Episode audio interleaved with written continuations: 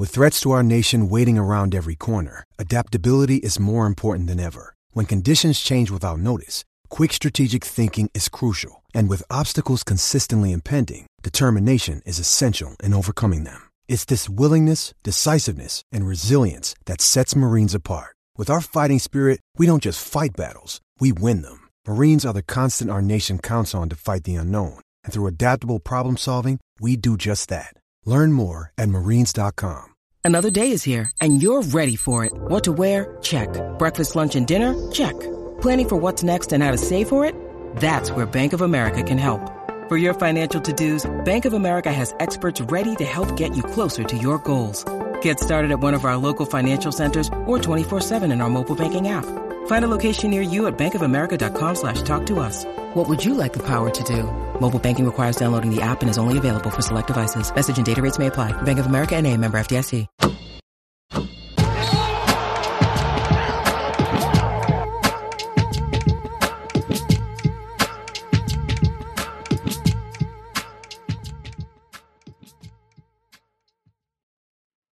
Welcome, everybody. Another week. Basketball never stops.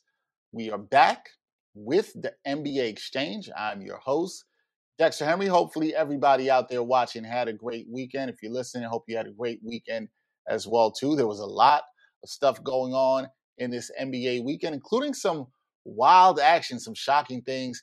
I think some of us didn't think we would see, but we will get to that later. Coming up on this episode of the NBA Exchange, we will have my man Jumoke Davis, host of the Just for Sport podcast.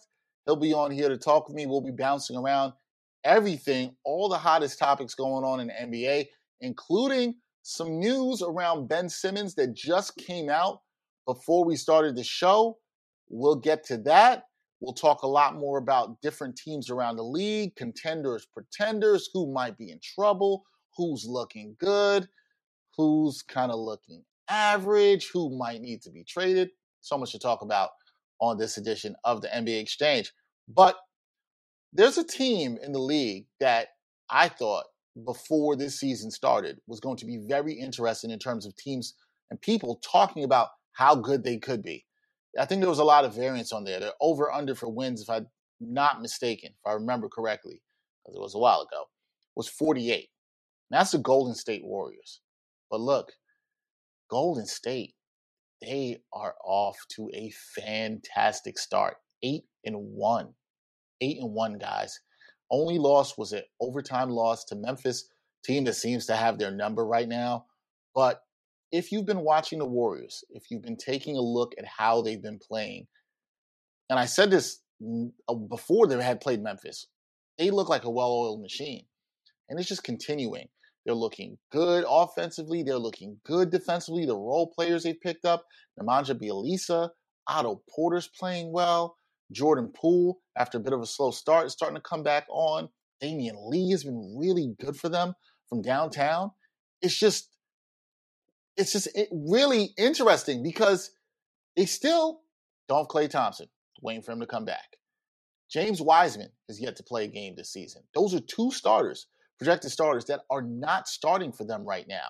And when those guys come back and you wonder how they'll be integrated into the rotation, but you got a guy in Klay, if he's even, I don't know, 80% of what he was before, that's a dangerous weapon that helps space in the floor, add some shooting. You move a guy like Damion Lee back to the bench. That really helps, but their role players have played really good. And the thing is, they're confident. If you're listening to the quotes from these guys, Curry saying that he's not surprised by the start uh, right now, and he's been fantastic in terms of how he's playing. This is a quote from Curry. We got guys that understand basketball, understand how to play. There's always good intentions with what we're trying to do, even if it doesn't necessarily work out. We're all trying to do the right things and understand the philosophy of how we've got to create shots. And then, obviously, defensively, our principles that we need to rely on every night. One of the things I think always gets overshadowed with the Warriors during their run is how good they were defensively. A team that was fun to watch offensively, but they were really solid defensively. And Draymond Green looks good defensively. He looks reinvigorated. The offense for the Warriors looks better. Last year, you didn't see them able to get a lot of these easy shots, but it's like all the pieces are moving right. And it's Andrew Wiggins playing well. They look really good. They can cause a lot of problems for people. And they've had some good wins. Not like they've been beating up on the teams they need to beat up on, but they've had some good wins. Remember, they beat the Lakers opening night. They've they've handled teams. The only blemishes to the Grizzlies. So you wouldn't really think about it. It was an overtime loss. Ja Morant took over in that overtime. This is a team that easily could be nine and zero. Oh. They have the best record in the NBA right now. Yes, it's a small sample size theater. We're talking about nine or 10 games for most teams. It's not something to necessarily get super crazy about, but you gotta like what you're seeing from this team. And look, they got another test tonight on a back to back. They got the Hawks coming in. Hawks are on a tough road trip. We'll get to that later because we'll talk about this in my NBA picks later in the show. We'll talk about this matchup, but they got a good test on a back to back. Good teams. I like to see what they can do when they're challenged on a back to back, even at home. That's very interesting. So I I think people are going to start taking notice. You know, maybe you, you thought the Warriors could be middle of the pack, but if they keep playing well and they look like a team that knows their system, believes in their system, trusts in their coaching, and I think when you see things like that, that's why it's easy to say, okay, when Wiseman comes in. There's questions about Wiseman. Will he look as lost as he did last year? Maybe, maybe not. Don't know. Klay Thompson, this is a guy that knows the system he's going to come in and be a smooth fit. It's almost like a nice free agent addition. Now, I think everybody should still pump the brakes on what he can do. He has not played basketball in two years. We do not know what he's going to look like, but I think he'll fit in well. And I think if he can, get, if they can get him back with two months to go before the playoffs, get him in some game action. Obviously, they stay healthy. The Warriors can be dangerous because they can still shoot. They can space the floor. They got guys buying in, and with that team, there's always going to be a potential of talking for them about a possible trade. Yes, no, I don't think it'll be Ben Simmons, but who knows? Maybe they want to add another veteran. But right now, man, the role players are clicking. Steph looks good. Draymond looks good. The Warriors, man, they they got to take them seriously. I think what they're able to do in the next 15 to 20 games is going to mean a lot. It's going to matter a lot for them how they build on this eight and one start. Because we've seen some teams, you know, when it was three and one, four and one, and some of those teams will come crashing back to earth. And we're not talking about them in the same way. So again, this is still a very small sample size. But I think for a lot of teams where they are right now, nine to 10 games, what they do over the next 10 to 15. So we get to that 25 game mark is really, really and truly going to be telling for maybe what some of these teams can do this season. All right. Now, I talk about the team that I root for and my producer Greg roots for. Last night, the New York Knicks. And New York Knicks had an eventful weekend because they had a fantastic win against the Milwaukee Bucks on Friday. They were down 19 in this contest. I thought the game was over. I was about to switch it to another game, do my Friday night league pass watching. I was about to be done with this, but the Knicks fought back. They came back probably easily their best win of the year. They beat the Milwaukee Bucks handily it was almost a 20 point swing in this in this game. So very impressive win for the Knicks. A lot of guys played well, including R.J. Barrett, Derrick Rose, Julius Randle. They really played good defense. Didn't fall in love with the three point shot, like myself and John Smelk talked about on Friday. Knicks got off to a bad start shooting once again, and then they were able to find their stroke. They attacked the rim. They did what he needs to do defensively. It was good. So you're feeling good if you're a Knicks fan. You're like, okay, all right, Got Cleveland on Sunday, back at home. This should be a win. But nah, my producer Greg, he he knew it. He's like, this is one of these trap games. It's one of these games you might want to worry a little bit about. And I wasn't particularly worried, but here's what I didn't expect. Here's what nobody expected. Ricky Rubio. Yes. And this this is no shade. This is somebody who likes Ricky Rubio, people. I like Ricky Rubio, right? Ricky Rubio was going off, off he hit his first eight threes in this contest. Ricky Rubio was looking like Steph Curry out there. And here's the thing a lot of it wasn't for the Knicks not trying on defense, it wasn't the Knicks not doing their thing. It's just Rubio was in the zone. Sometimes this happens. I, I wasn't particularly annoyed with the Knicks' defensive effort. I thought the interior defense was trash. I don't think that was really good. I think a lot of Knicks fans would agree with that in this game. But Ricky Rubio was giving them buckets. I mean, when do you ever say that? When does anybody ever say that? Ricky Rubio was giving him buckets. And I mean, it was crazy. Ricky Rubio, career high, with best shooting night of his career. He drops a career high 37 points, man.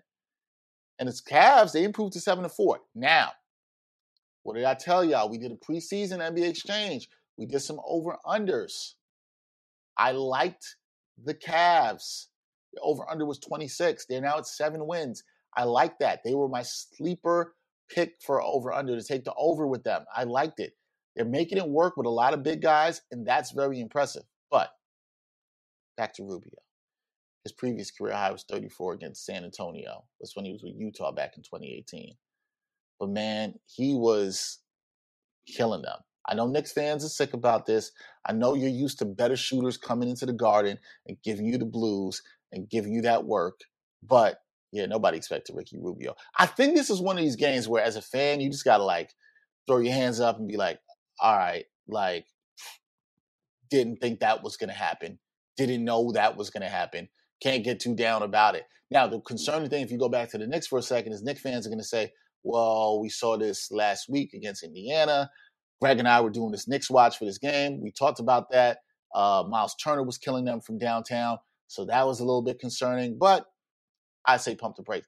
I don't know if Ricky Rubio is going to shoot like that again, but let, let's give Rubio some credit. Rubio's been good for Cleveland. Now, he's been taking away some minutes from Collin Sexton. Collin Sexton hasn't shot the ball as well as he had last year, but Rubio's been really good for them. He's a stabilizing veteran presence. He knows how to get the guys involved. He's finding Jarrett Allen. He's finding Evan Mobley, who looks really good. Evan Mobley looks really good. And he's really killing the inside. Those two guys killed the Knicks on the inside. I thought there was more to that than some of the outside shooting, hot outside shooting that we saw from the Cavs in the second half. I think they were 12 or 15 in the second half from downtown, but inside they were getting whatever they wanted to, which was a little bit more concerning for me with the Knicks because they're usually pretty good on the interior. But Cleveland, I don't know if they're for real, but I like the start. I think it matters for them as a team trying to rise with a lot of young guys, a lot of forwards. JB Bickerstaff trying to get the culture set with that team that stuff matters. We saw this last year with the Knicks. Funny, we're talking about them with the Knicks. We saw this stuff happen with the Knicks as they're getting their culture set. And there's a couple of teams like that I think you should watch the Cavs, the Wizards. What's happening with those teams? Even the Kings, I might add as well, too, that are around 500 or above 500. And it's like, is the culture changing in those places? Something to definitely keep your eye on. But I don't know. Maybe this maybe this will continue for Ricky Rubio. As a career 32% shooter. He was lights out last night. Wasn't good for the Knicks, but damn sure was good for the Cavs. Okay, last thing in terms of news and notes from the weekend. And this one was kind of thing that this was one of the most exciting things, but everybody wasn't that excited. And Greg, I want you to get the video ready of uh, Luka Doncic with the game winner. So this was Friday night. Right. Try to do it to us again. Here he comes.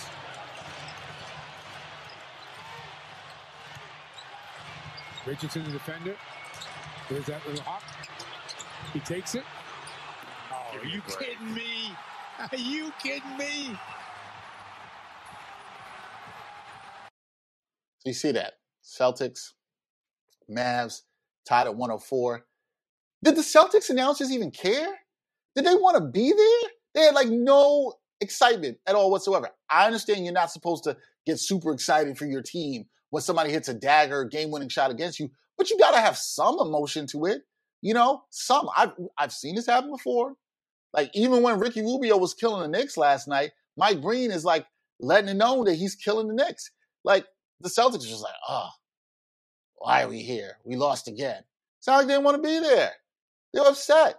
Like, we got to talk about this. There's some, there's some broadcasters, some play-by-play teams. Woo, y'all either be way too much on the homerism or y'all just be mailing it in. That was just like, damn, this was a great shot by Luka Doncic over three defenders.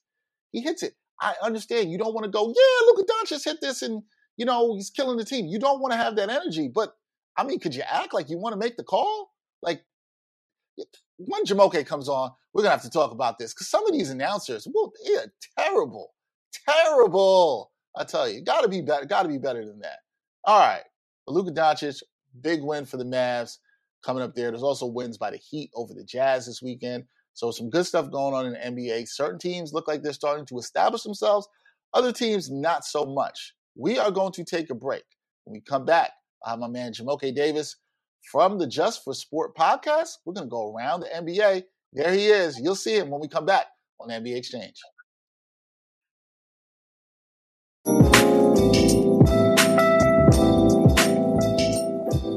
We are all adjusting to this new climate together. We're doing things a little bit differently because the world is different since the last time we did a podcast. And we are still bringing you the podcast you love while living that quarantine life. You use deodorant every day or no? Yes. During the quarantine? Hell yeah. Still discussions of sports, music, and pop culture in a pod where it ain't hard to tell who keeps it real. Don't say that you don't see race. Whenever you say you don't see race, it just shows me how privileged you are in a situation that you don't ever have to think about race. No, look at the words I'm using. Perhaps, possibly, maybe. Is it the smartest thing? Probably not.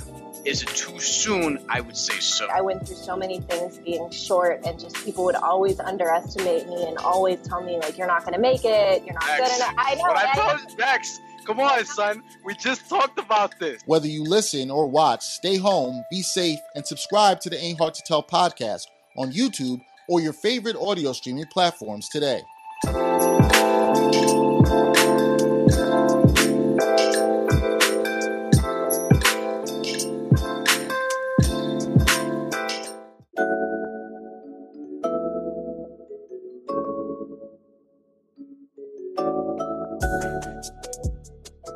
Backpack Broadcasting continues to bring you the best original sports content, but now you can get more of the content you love.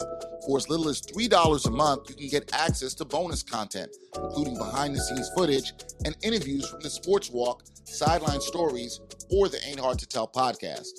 All this exclusive content comes via Patreon. There are tiered levels of patronage, and each Backpack Broadcasting patron receives exclusive perks. Your support helps Backpack Broadcasting create more of the original content that you love. Visit Backpack Broadcasting's Patreon page and become a patron today.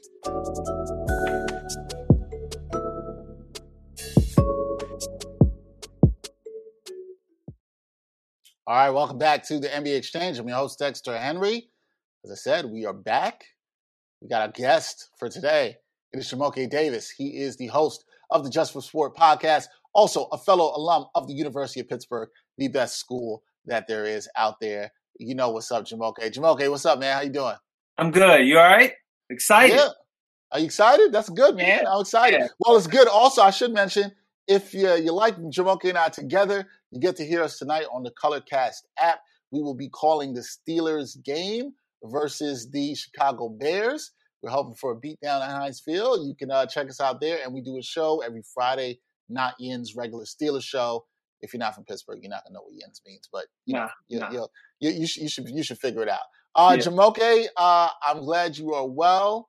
Your Washington Wizards are looking kind of well. We'll get to them a little bit later, but things are not well for everybody in the NBA. There's these investigations going on.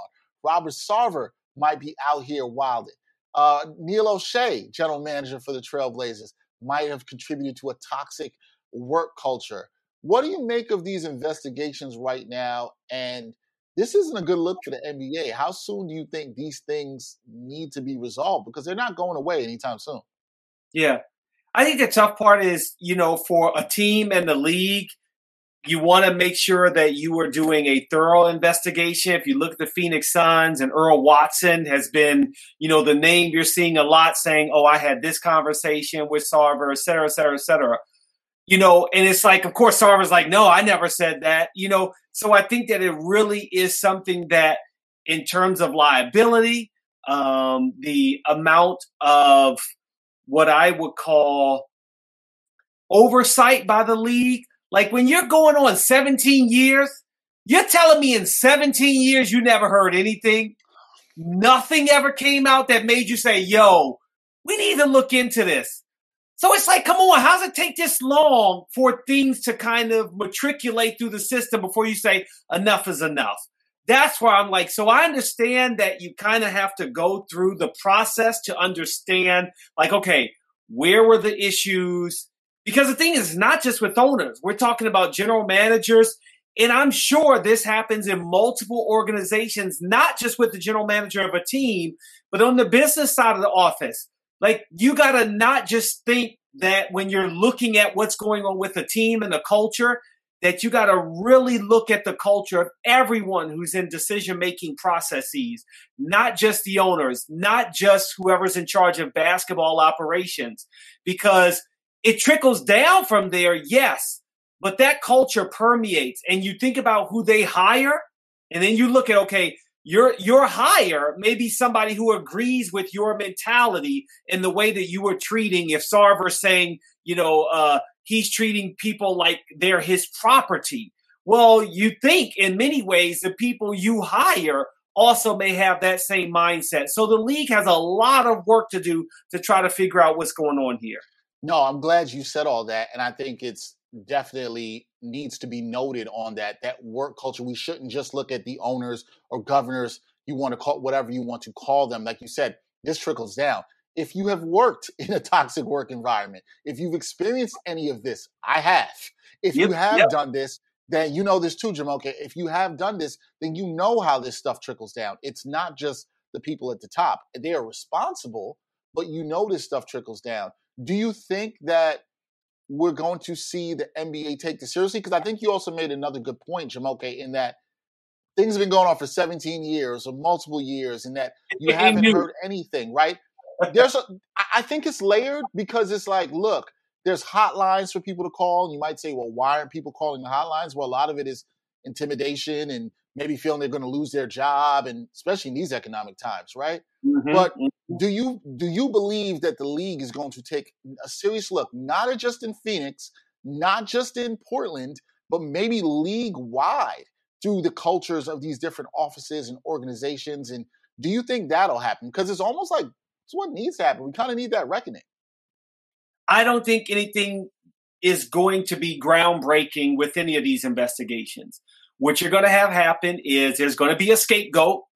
It's going to be one person that is going that where they're going to hope that hey, let's just go. Hey, Sarver, you can't own the Phoenix Suns anymore. Let's move on, and and that will kind of wash over any of the issues. Similar to the NFL with the Washington football team and Jon Gruden. You think just because they got rid of Jon Gruden, it's like, oh no, that's the end of it? No. So I don't think that there will be enough that will be done in terms of really changing the culture within the league, but more so within that organization. I think that's something that can take years. And again, the investigation needs to go beyond just saying, oh, it was the owner, right? I mean, you look at the Clippers.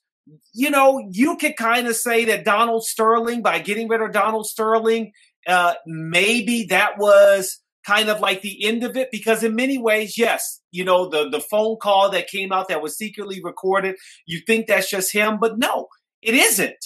And we know that but the problem is exactly what you said. Yeah you could have a hotline but it's one thing to say okay we're going to make sweeping changes versus one person. Let's just remove that one person. Everything's fine. Everything's rosy. And that's never the case. And i think it's really difficult for the league to try to figure out okay how do we tackle the issue so that for fans, but really more so for the employees, that they feel comfortable, that they are in a safe working environment. And that's what they've got to tackle. That if they're, that yes, I work for an NBA team, there is a hotline. If you call that hotline, you got to know that that hotline actually is a hotline where people are listening. And it's not just thinking, let's just give people an outlet to just talk almost like gossiping, but you're not mm-hmm. really going to do anything, especially if you're concerned that the owner is like, well, where's my liability in this? If you're the league, who are you protecting first?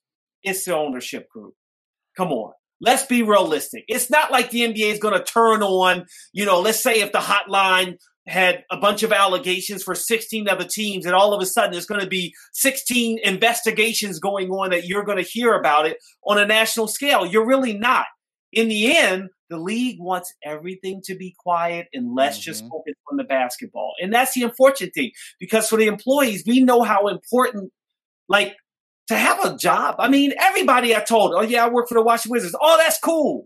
So you don't want to lose your job. So you're not really calling the hotline because you don't want to have a spotlight put on you. Mm-hmm. And that makes it very difficult to really address real concerns within an organization. I think you make another great point, Jumoke, in that about people not wanting to come forth, whether it was in Phoenix, because I think when people look at Baxter Holmes's article that came out about Robert Sarver, and I talked about this on Friday.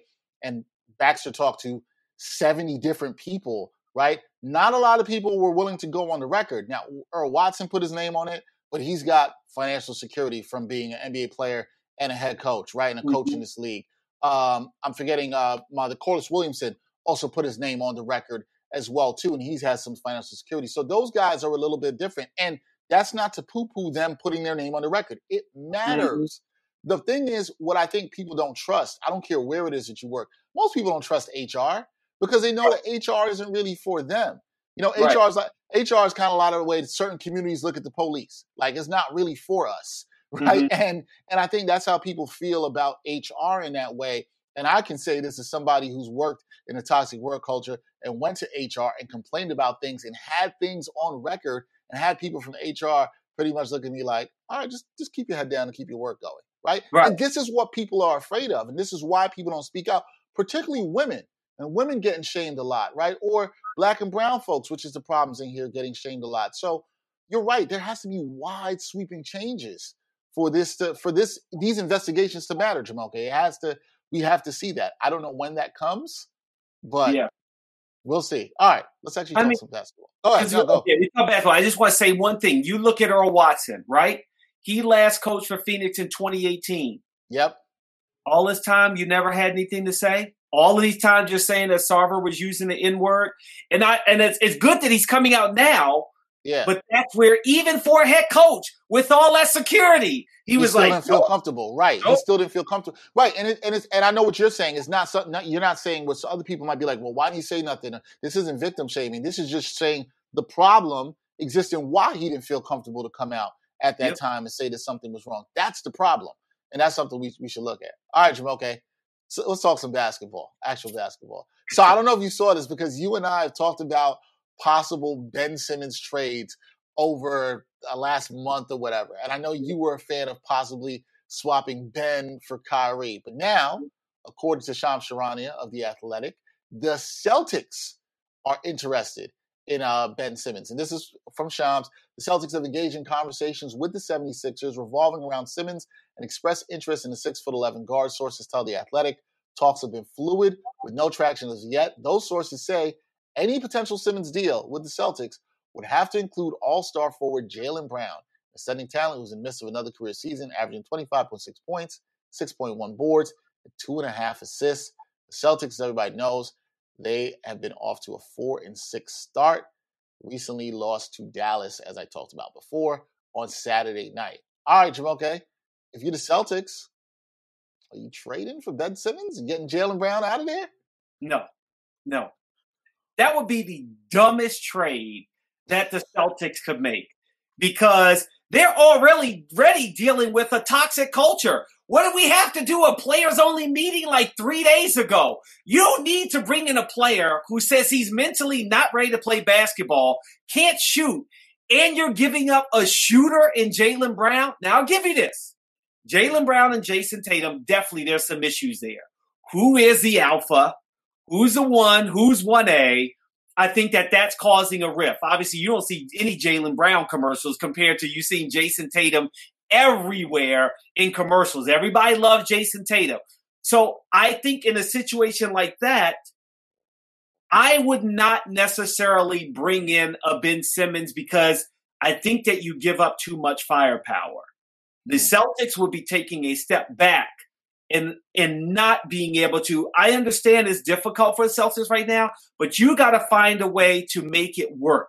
I think you brought this up in your NBA exchange uh, podcast uh, on Friday about the number of dynamic duos, and you. I didn't hear you say one that I was like, man, they could have done something. Tracy McGrady and Vince Carter. That's what I think of when I think of Jayson Tatum and Jaylen Brown. They're both swing players who are dynamic.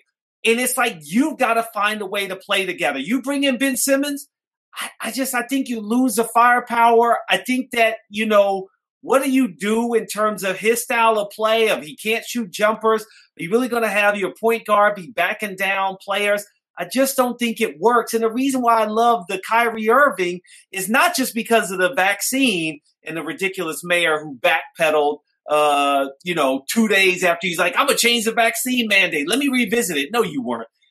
Like it's perfect because Kevin Durant and and James Harden can play off the ball, and then you just have Ben Simmons. All he has to do is bring up the ball. He's a great defender. You can put him on the best player. It just works. And I think when you t- you talk about, oh well, the 76ers want the best player they can get out of a deal or draft picks. You're just not really going to get that. At some point, he's just going to hold out. You're just going to be stuck with Ben Simmons. I mean, if you can get if on the Sixers side, if you can get Jaylen Brown, I think that's pretty dope for them. That's pretty dope for them. If they can't, I'm with you. What this says to me, and I spoke with somebody who's around the Celtics right before the show, and the person said to me, the only thing that makes sense is that there's possibly serious beef between Jaylen Brown and Jayson Tatum, which you alluded right. to. And yeah. this is why this is getting out there, being floated out there. You know, my producer, my producer Greg also said to me, well, it could also mean Marcus Smart maybe wants out or they'd get it package him in the deal as well too. I mean, he's a very tradable contract and that makes a lot of sense to me. But I don't see why. Look, I, I can't. You know, I'm about to. I had to stop myself. Generally, we say I don't see why you would give up two young, transcendent wing scores like this. But we've seen this happen before. Like you said, T Mac and Vince Carter. We've seen these things not work before. I talked about Marbury and Garnett. I talked about that back in the day. We've seen this not happen before. So I, I, don't know. But if I'm the Celtics, I'm with you. This doesn't do anything. No. This doesn't move the needle. And like yeah. I think it helps the Sixers more than it would help the Celtics because I think they'd be getting back the better player in the trade. I, I think they would. And I also think for the Celtics, the worst thing that they could have done, and it's not so much what they could have done, but Brad Stevens being in the front office, that's just a mistake. Mm. Because you know, if this team has any turmoil, what is everybody going to say? Oh, we want Brad Stevens back on the sideline. It's not like the opposite, like in San Antonio when Gregg Popovich came out of the office to coach. This right. is Brad Stevens is still looming over the organization where anytime there's going to be any sort of uh, culture shock, uh, turmoil, everyone's just going to be like, oh, yeah, we need to go back to Brad Stevens. I think that that team and that organization is in turmoil all around. There's a reason why Brad Stevens like, yo, I don't even want to coach anymore. I want to be on the sideline. It's just too much, too many egos. I cannot handle managing everybody on that team. I just think it's just more of the same. And you are going to have to break it up, but I don't think you break it up for Ben Simmons. I, I think he just brings more drama. Yeah, no, I, I think you make really good points there. And same thing Gerard had said the other day. He was wondering about did Brad Stevens go upstairs because he was like, I don't want to do this anymore. Maybe, maybe, maybe he did. All right, well, like the Sixers, let's look at the Sixers a bit because they're off to a good start. They're eight and two without Ben Simmons, and their offense mm-hmm. has been really good. Do you believe this Sixers offense is real? They don't have a lot of playmakers, but they're shooting the ball really well. They Embiid is not having amazing numbers, but they're getting the job done. Do you believe in the Sixers offense? I believe in the Sixers offense. I don't know if it's right to say this, but they kind of remind me of like the Pistons back in the day mm. when when you didn't you know, nobody was dominant. Remember, like Tayshaun, what was that? Tayshaun Prince, Tayshaun Prince, Rip Hamilton, right? right? You just got some good guys that seem to just play well together, and they've been galvanized because the bottom line is whether you want to admit it or not, Ben Simmons is toxic. It's like, yo, we're better without him. Mm. Even Korkmaz, I'm like, oh, he's not bad. Tyrese Maxey, you know what I'm saying? Obviously, Tobias Harris is dealing with COVID and trying to come back from that, but I like Danny Green, even Andre Drummond, Seth Curry, you know, the lesser Curry, you know, maybe not as spicy, but I just like the team. The issue for me is can Doc Rivers win? That's where I'm like, okay, this is going well and good during the regular season, but we know in Philly what they want is an NBA championship.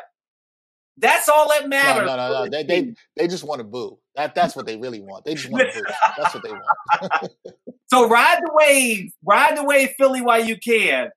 But they will turn on you fast. But I just like the way this team is playing. Um, you know, Matisse Thybulle, I think, is probably one of the more underrated defenders in the league. And I just feel like they're just like, we're good without Ben. We're, we're fine. We're going to be just fine. And just trade them. And, and I think the team will be better, will be better But I feel like because they are playing so well the way they are now, maybe draft picks isn't such a bad thing. Like, mm. don't think about, oh, we need we need another star player. Maybe you just need to stockpile of draft picks to get younger. You know, because if you look at the roster, yeah, they're good, but Danny Green I ain't gonna be there that long. Right. You know, Curry isn't old, old, but you don't know how much longer he's got. Same for Tobias Harris. You can infuse a little bit more youth.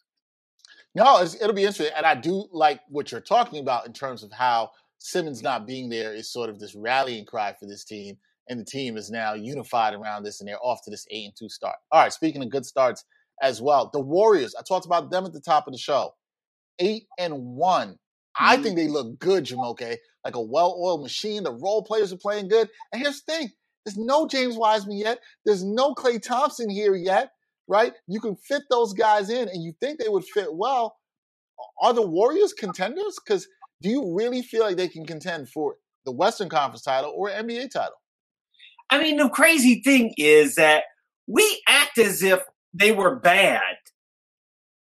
You know, I think that for me, Golden yeah. State is still one of the teams that you put in that dynasty category. I mean, they won in 2017, 2018, lost in 2019, but I still think they fall into that same dynasty category. And as you mentioned, y'all better watch out when Klay comes back. He could be on fire. And he doesn't need to worry about the changes to foul calls. He wasn't getting those ridiculous. He didn't need to go to a line. He can shoot from deep. I think you get James Wiseman back I mean, this team is really, really good. And I'm surprised at how well they're playing, even despite the fact that Draymond Green is one of the more overrated players in the league. And, you know, I think you got Gary Payton the second playing out of this world. Was he a wizard for a while? What happened? He was. He's he's bounced around. He's a really good defensive player, though. Like Can't that, shoot a lick, but he's a really good defensive player. He is. He's fantastic. Like, where the heck did he come from? And I love the respect that he gave to, to Klay. Yo, I'm gonna be happy when I'm on the sideline being able to watch him play. I love the the shout out they gave to Mark Jackson the other night. You see, I love that. I mean, because you know, I mean, Steve Kerr, really good coach, really good coach. Right. Is it that much different than when Jon Gruden took over for Tony Dungy? Like we knew it was Tony Dungy's team. Come on, right? Right. It's it's not it's not that much different uh, uh, there. But I was glad to see Mark Jackson get some love there because I think it's often forgotten the foundation that he set with that team. Mm-hmm. I think mm-hmm. that gets that gets overlooked. Okay, we're gonna move to another team. And this team, you know, if, if I, my man Brian Fonseca, who hosts the Ain't Hard to Sell podcast with me this year, he'd be jumping for joy, joy, doing backflips and all kinds of other nonsense. Heat culture. Hashtag heat culture, Jumoke.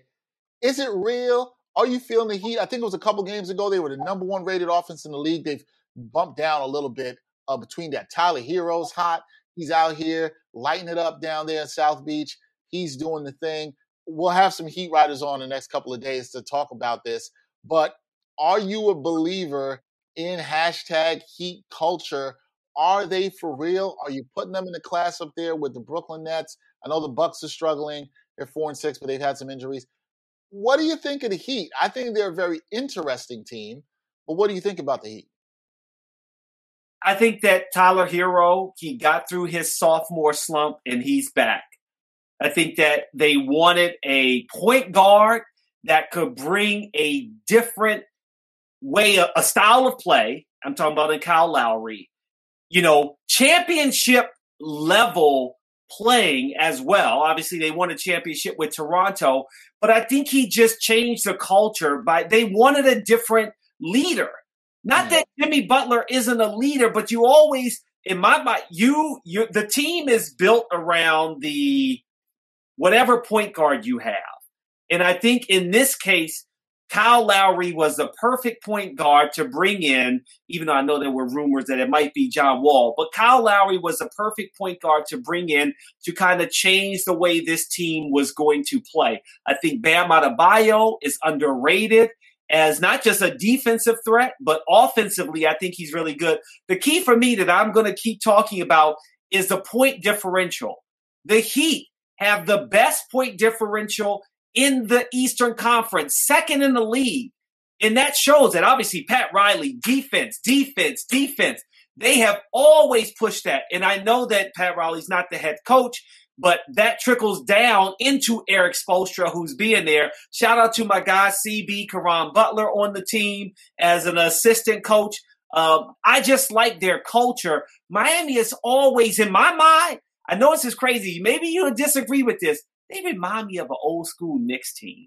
Well, I mean, that's what I feel. No, like. I, I can, no, no, no. I don't. I don't disagree with that at all. I actually don't disagree with that at all. And they're they they're better offensively, but they kind of remind me of those teams in that old school Knicks Miami battle. They're going to muck it up. They're going to get mm. dirty with you. They're playing really good defense. They're going to get physical. You saw that the other night against the Jazz. They had a 19 point lead. They blew it on, at the end practically, but they had a 19 point lead. They closed them out. They're tough. They're getting physical with Gobert. Bam looks good. There's things I like. The only thing I worry about is it's a little bit like the Knicks. So I don't think the Knicks have more playmakers than them right now, not as good defensively. But I just worry about some of their late game execution on offense. Mm-hmm. But I think, Jumoke, and this is where Brian's going to get excited. I think that they can make it tough for a team like the Nets. I don't think they'll beat them, but they can make it tough. They've got guys that can get under the skin of Durant and Harden, and you wonder how that goes. But yeah, they're a team to watch. They look, they look good. I can't knock. And I think the point differential is a great point about them. Mm-hmm. They look good, and they're dominating teams right now. They they only had you know really one alarming loss. You know, you you you can say, but like they look good, man. They look good yeah. right now, and, and and there's no reason to think that, that they can't keep this up. If Tyler Herro's playing like this, the only thing that's been bad about them is Duncan Robinson hasn't shot the ball well. I think he's only shooting like 32%. Mm-hmm. He hasn't shot the ball well, but if he ever starts getting it going, could they they could be they could be uh interesting. Okay. You and probably saw yeah, five game West Coast trip. Let's right. see how they do, you know, on the road. I think that's going to be another uh tough not just a tough road trip. I mean, you got Lakers, Clippers, Jazz, Oklahoma City Thunder, and you start with Denver tonight. Uh, let's see. We might be saying something different about the Heat after this five game West Coast. we, we we might. I'm, we're supposed to after that five game West Coast trip. We should have one of their beat writers on. I spoke with them yesterday. It was like they want to come on the show after the five game West Coast trip. So yeah, we might be talking a little differently about hashtag Heat culture, and might not have Brian and uh, my man Timmy shaking the pom poms, but you know we'll we'll see we'll see how that goes. Uh, what do you think? What do you make of the Mavericks? Uh, my boy KP is back. Uh, you saw Luka Doncic with the Magic the other night, hitting a fallaway shot over three Boston Celtics. Are the Mavs contenders? They're up to six and four. They've started playing a little bit better lately. Are you buying the Mavs? Nah, not really. I mean, to me, you you need more than one superstar on that team. And I think they have some really good role players. Right. But outside of that, it's really Luka. And I just don't know if Luka can carry a team to a title. I mean, who else on that roster scares you? Who else on that roster are you like, okay, they can be counted on on a consistent basis every night you know, Tim Hardaway Jr., as you know from the Knicks. Stop okay. It. Okay. I thought I thought you were about to say you oh, no, no, Tim no, Hardaway no, Jr. No, no. I was like, please, no. I know, I know about all I wanted to drive him to the airport. I was driving trying to drive him to JFK as soon as possible. I know about that. I just feel like they're just an okay team. And then you also add to the fact, again, with that play that uh, point differential, they're in a minus. You know, they're they're winning games you know, like you're saying, game winning shots by Luka. And I think when you, what I saw from Luka last year in the playoffs is a whiner. He's going to be calling for calls. And I think the refs are just saying, I'm not really buying it. I mean, okay, four and one at home, two and two on the road. I think they're mm-hmm. okay. And realistically, you look at this team, they're averaging, you know, just over 100 points per game, but they're giving up their defense is 106. 106. They're not a good team. They just got lucky in a few games, and I don't see them continuing to stay near the top in the Western Conference. I just don't see it. Yeah, it's hard hard for me to buy them unless I see KP consistently on the court. He just came back from being injured again. You know, he leads the league uh, along with Anthony Davis and trips to the locker room. So I, I just uh, yeah, it's hard for me to say. And this is somebody who's a Luka fan. Yeah, and I'm just like, I, I'm with you. I don't think they have enough around him, and I wonder how it starts getting late early there in Dallas, where he starts saying like, "Look, y'all got to give me some more help. You brought me KP. He's not getting the job done. We need somebody else." Uh, Remember last year they he wanted to trade him. I mean, there were rumors where he's like, "Yo, get him out of here." Who would want KP? No, he's stuck with them. It sucks because, like, I obviously, you know, back when KP was with the Knicks, I think a lot of people were really high on him. You know, it's not talent for KP; just can't stay on the floor. It's it's yeah. nothing to do with his talent. I think he's a good number two. He just can't stay on the floor. Neither can Anthony Davis, but he's top seventy-five in the league. Well, yeah, yeah. I, t- I talked about that with Jenna Levicelli the other day. Uh, I, I, don't think he deserved to be on the list. I don't think he had done enough. But you know, no. you know, they they didn't they didn't give us the votes, Jim. Okay, so it's it's it's it is it is what it is. All right, which you talked about the Do you think there's any NBA teams in trouble though, Jim? Okay, when you look at this, you look at some teams that might be underperforming. The Bucks come to mind at four and six, although I think they've dealt with a lot. Are there are the Lakers five and five? Are there any teams that you think are in trouble? And noted about the Lakers, two losses to the Oklahoma City Thunder. Uh, that's the first team that I would say is in trouble because for all you Laker fans out there, you're like, oh yeah, we got the old vets. That also means that their legs and their body, in terms of how they're able to stay in shape and you know feel young, they're only going to get older as the season comes up. Shot, with shot, SGA looked like he could run circles around whoever you threw on the court for the starting five. Just teams that are younger are going to constantly give the Lakers trouble. And bottom line is, I don't know if they're the oldest team, but they got to be one of, if not they, the. They are the oldest team. They are. They're the, the oldest team. team. And don't forget Anthony Davis already out again, stomach illness, right? That's your young stud.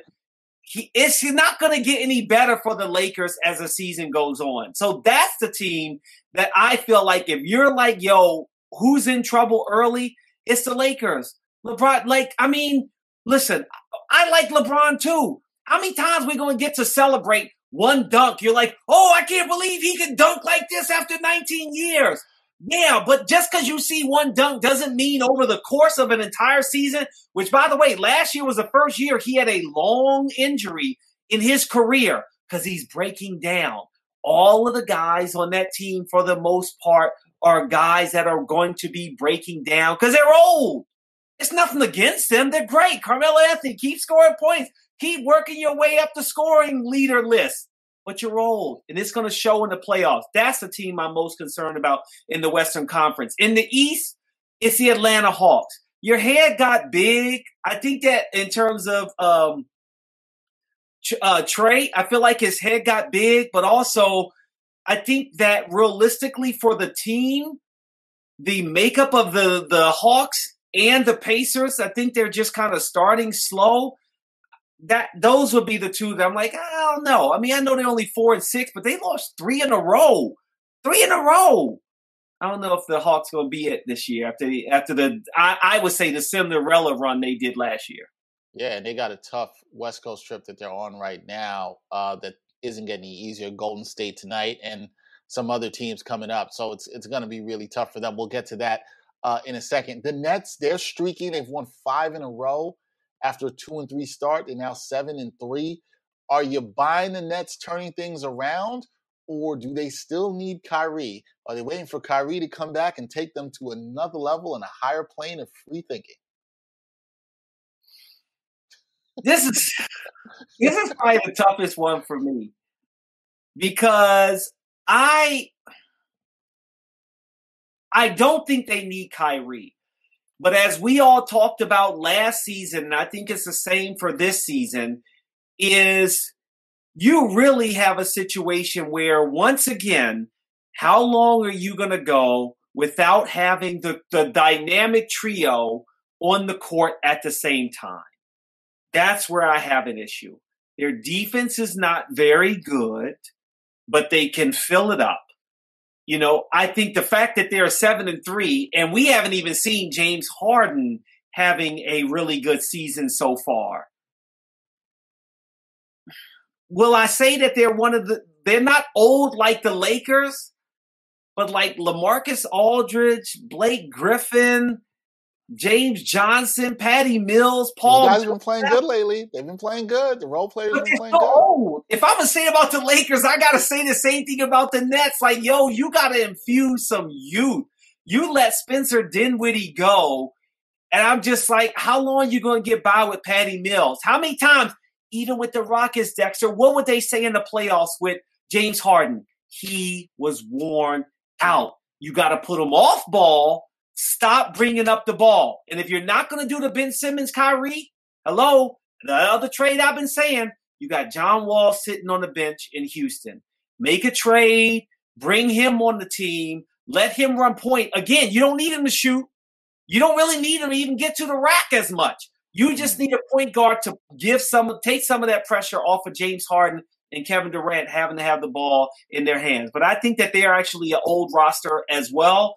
And I think you may see them break down down there. And don't get me talking about Bruce Brown. He was awful in the playoffs. Some of his decision making, like, I don't like him. All right, we'll see what the, we'll see what the Brooklyn Nets and some, and some of these older teams. All right, last thing before I get you out of here, Jumoke. Uh, there's been a debate among our uh, friend group in through the backpack broadcasting just for sport, seven footers, bros pod community, myself, you, uh, others. Uh, we had a comment here on Patty Mills. Patty has easily been one of the best pickups for the Nets this season. He's so fast on either end. I don't like. I don't feel like his age shows in the court. He's been good. I think he's been good as a role player. Thanks for watching, Big Teeth. We appreciate you. I think he's been he good as a role good. player. He has been He's good. been I'm good. particularly talking And- about he could break down. And it's a Big Teeth's point. He's been huge to have him on there, especially with Kyrie being out. It's that Yeah. signing looked so good by Sean Yeah. Marks. The signing looks so good. Okay, maybe Big Teeth will be interested in this. What we're talking about. There's been this debate. This happened on. We did. I think it was opening night. We did an NBA Exchange live show. We talked about some stuff, and up came a debate that has been long standing between my boy Gerard Hector and my boy Jamal Murphy. And Jumoke has now been trolling this debate, which I absolutely love on social media. And that is Larry Bird versus Kevin Durant. Now, shout out to Bleacher Report for one thing, because they did this whole video, animated video, where they actually had Larry Bird versus Kevin Durant. I have not watched it in its entirety. You I know you. Yeah, I still haven't watched it. I still haven't watched it. But I know you did, and I think it validated what we feel that Kevin Durant is a better player than Larry Bird. And if Kevin Durant went one on one with Larry Bird, both players in their prime, Kevin Durant will give him the business, right? I, I, like I think so. And I, our producer Greg has brought up the uh, animated video from Bleach Report. Again, shout out to Bleach Report for this. Uh, uh, this debate has been interesting. It's gotten uh, it's gotten a lot of people's heart rate up. Jumoke, people have felt very impassioned about this. Make the case so the people know why you're rocking with KD over Larry Bird. Kevin Durant, let's just go over the nicknames. Durantula, KD, Slim Reaper, Easy Money Sniper, The Servant, Green Room. I mean, some of those I'd never Green heard. Room? I never heard that. I never heard that one. Is that, are, you, are you looking on Basketball Reference? Yeah, I was. I Yeah, was. They, they always have some. They always have some nicknames. I'm like, where did that come Where'd from? they get heard that that from? before. Yeah. Okay. Larry Bird was not athletic. Let's just start right there. Okay. Was he sneaky athletic? Huh? Was he sneaky athletic? He, I mean, come on. I mean, if you want to say for, uh, I don't even want to say for a white player. No, he just simply was not athletic. He could shoot the three, and okay, you could say he could play defense, but back then the game wasn't as fast as it is today. The players weren't as athletic as they are today. Kevin Durant, with his okay, spoiler alert for anybody who's like, oh, let me go watch it and see who won. I'm giving you the spoiler alert. Kevin Durant won the game because at the end it was like, okay, they went back and forth, and you could tell whoever was doing the animation was like, yo, we got to give Larry some help. We got to kind of let KD get in there and get a few points and make fun of each other. In the end, what it came down to was Larry Bird was trying to drive. There we go. He's trying to make his little layup. And then Kevin Durant was just like, oh, yeah, because y'all act like I can't play defense. Well, yo, I can play defense. And he swats Larry Bird's ball Swatted into rafters. That's what would happen. every single time. There's no way Larry Bird has the athletic ability. He can't cross up Kevin Durant. All he can do is step back and shoot threes. That's it. There's no way he wins the game. It's ridiculous. I agree with you. Um, however, you know, there are other people who don't agree with you and they're very passionate about it. And, and, we hope to. I hope these debates continue, and I hope Bleacher Report puts more animated stuff because I feel like I think people need to see it in some way. I know it's made up, I know it's animated, but I'm not sure you're thinking about the possibilities. And I would like to put out the point for my man Gerard Hector, who is on the same side as Jumoke and I, with that KD is better than Bird. If you were had all these players on the court in their prime, and you were going to take just purely on talent, not accomplishments, talent, you were going to look at these players warming up on the court in their prime, all the best players. I find it very hard, very hard to believe you're probably going past maybe five players before you get to Kevin Durant. And I'm just yeah. here to say one of the players is not going to be Larry Bird. Yeah. I'm not saying Larry Bird wouldn't be picked in probably the top 10 or 15. I'm not I'm not doubting that at all. I'm just saying you look at Kevin Durant, you see the height, you see the shooting ability, you see the handles, the defense that Jumoke noted. Come on, man. Come on. And by the way, as we both, when we all have noted in our debates, and you can look at it too, uh, Kevin Durant has a better career three point shooting percentage than Larry Bird. So the one thing that everybody's like, oh, but Larry Bird shoot the three. Bottom line is he didn't. He didn't when he was playing, right? I mean, come on. Bottom line well, is. and their argument would be, well, it was the error. You did not shoot as many threes. And then people are going to go through the weak argument. It's like, well, he won that that that three point contest one time and turned around. And put, right. Don't give me no three point contest. Don't right. give me no three point contest. Come on. And, and, and I'm sorry, like I love my man Slide. I know it's been his argument, but he saved the league. Saving the league doesn't count. To do with that's, that's, that's, not to do with talent. Like we're not. That's not it. Like come on. Yep. That's not it. Let's let's not go. All right, Kevin Kevin Durant over Larry Bird. Come on, y'all know y'all you, you know what it is. You know what it is. I'm sure this debate will continue. I'm sure there'll be other players to talk about for sure, Jumoke. You know that. But Jumoke, uh, thanks. Uh, thank you. Do you want to stay around with me? You want to take a break and come back and do some picks with me? You want to do some yeah, picks so with me? I'm good with that. All right, yeah. all right, we're gonna keep Jumoke to do the NBA picks. Let's see if he likes my picks for tonight. We'll take a break. Uh, we're gonna show you a teaser of the upcoming episode of the Sports Walk, which will be premiering at 12 o'clock at noon. Matthew Roberson, writer from the Daily News, he took the sports walk this week. So you'll get a little snippet of that. And when we come back, we're going to give our NBA picks for tonight. All right, all that when we come back on the NBA Exchange. It's a public health. We have no more time for alternative ideas. Like, you should be listening to the people who are experts who are trying to help us get out of this. For something as serious as COVID, it's not beneficial to anyone. So don't listen to Aaron Rodgers, don't listen to Kyrie. Get your shots, please, and we can get this fucking over with. Seattle's a basketball town in a lot of ways. There's a lot of NBA players from the area. The only thing we need now is a team to kind of tie the bow back on everything. And that's when I think the city will sort of elevate again. I think you start from the ground up, get the Sonics name back, and just, you know, do the whole thing all over again with the idea that, like, this is here to stay. You should still be able to root for your favorite team without worrying about how it's going to affect the part of your brain that has to do it for a job.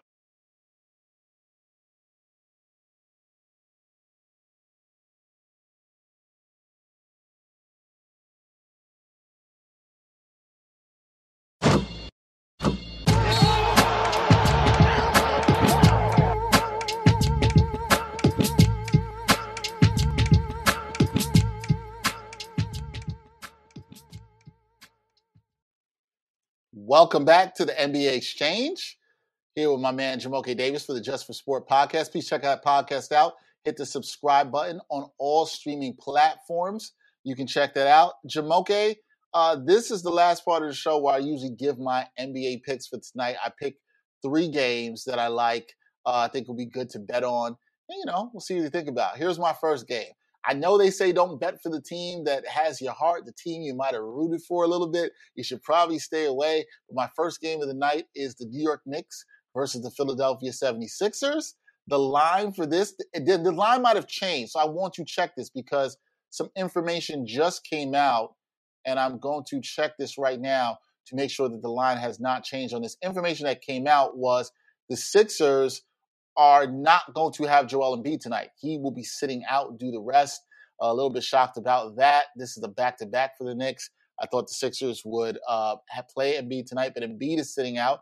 The Sixers, at the time of seeing this before, they were favored by three and a half points. I've now seen that line has actually gone up to four and a half favoring the Sixers, which is disrespectful to the Knicks. I don't like it at all. But hey, if the Knicks are the underdog, dang this, I'm take the Knicks. The Knicks got a tongue lashing, Jumoke, I'm sure, from Tom Thibodeau last night. Did you see this, Jumoke? Ricky Rubio was hitting threes all over the place, looking like Steph Curry. It, ridiculous. It was just absolutely ridiculous. I, whether Embiid was playing or not, I actually like the Knicks here. I was like, look, take the Knicks uh, straight up to win.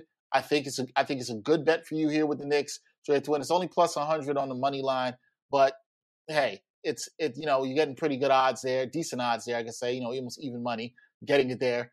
Take the Knicks. I like the Knicks even more without Embiid. The Knicks played them well last time in a fantastic victory at home. They did a great job of shutting down Embiid with the physicality of the centers. I just think the Knicks bounce back.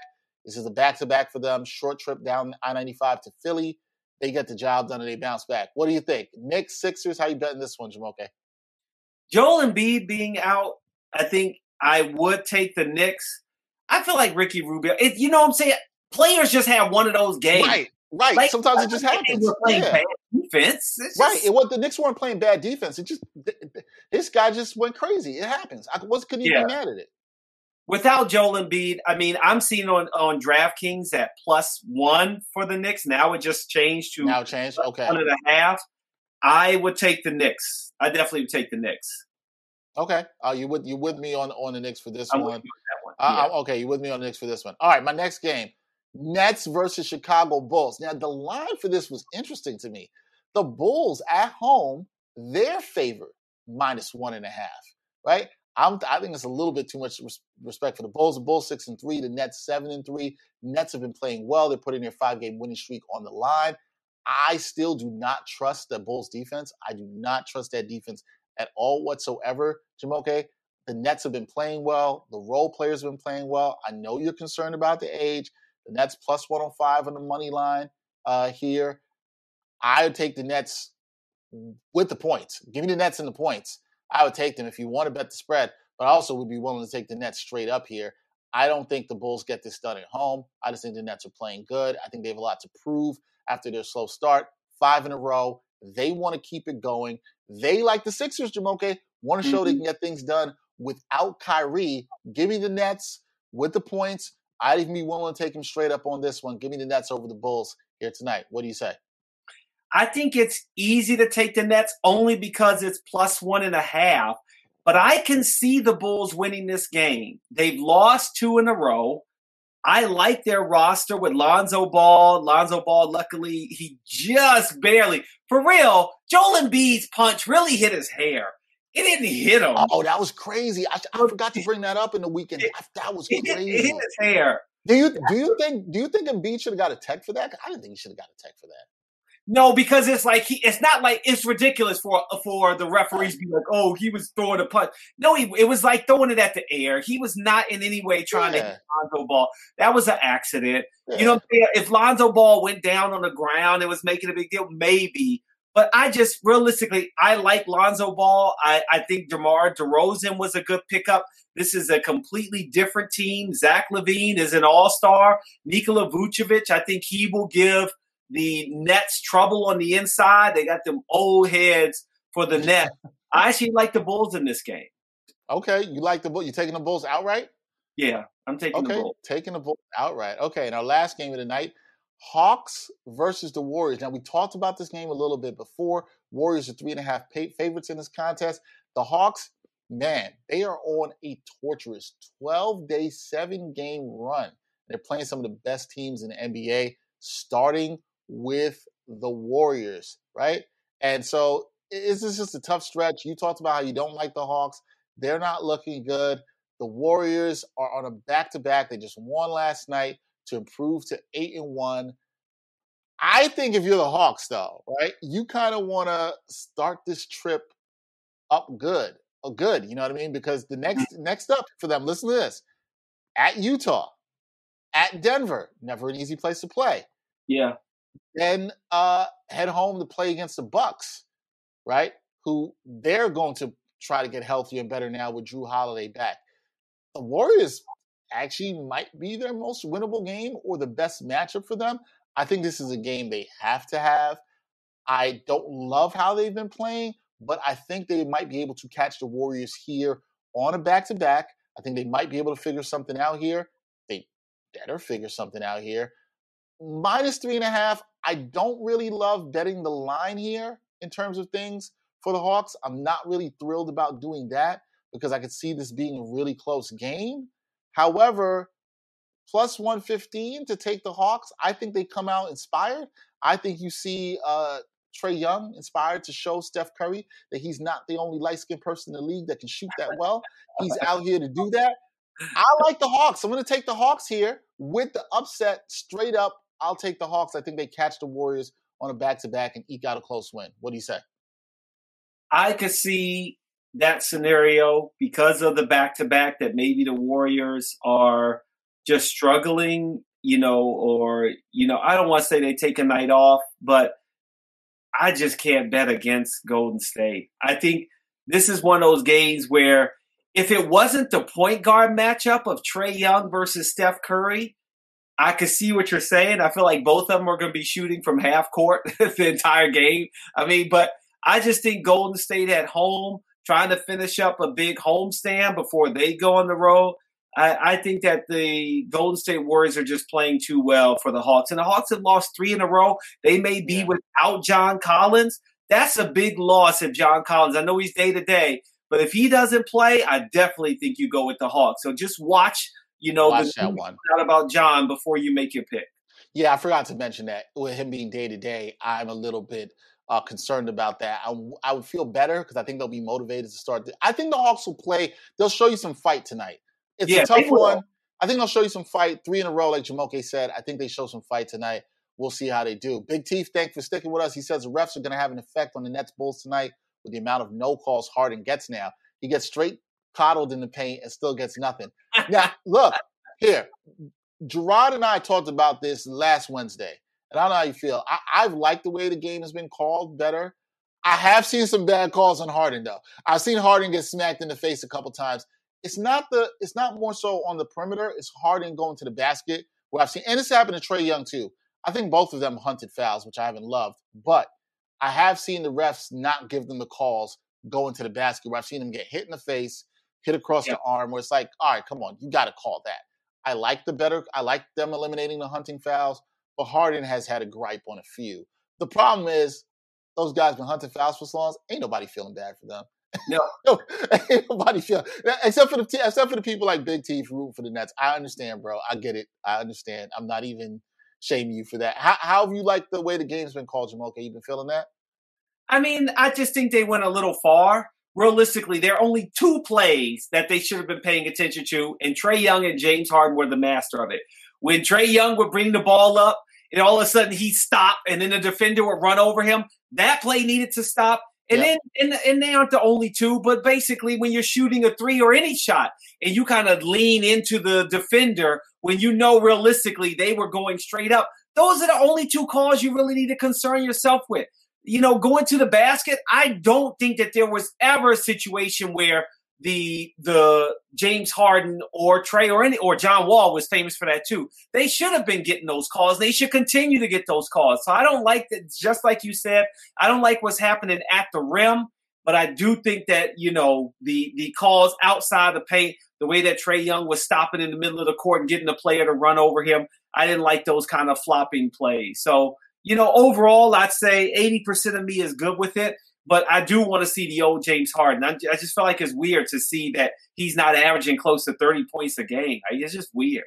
Yeah, it, it, it is weird. Like, yeah, I think they've gone a little bit too far with the stuff at the rim. That's been my problem. That's definitely uh, while I've loved the way the flow of the game has been, I've been a little bit annoyed about that. Even watching some other games, I've been annoyed for other players. So we'll see. All right, that's it for this edition of the NBA Exchange. Uh, thanks to our guest, uh, stuck with us for a long time, Jumoke Davis. Please catch him, as I said, on the Just for Sport podcast. Subscribe to that as well. Want to remind everybody, we run the Patreon commercial in here. It ain't easy, it ain't cheap to create your own content. You got to support us. Some support, become a patron. This is how we're able to produce this good content we do at Backpack Broadcasting the Props Network.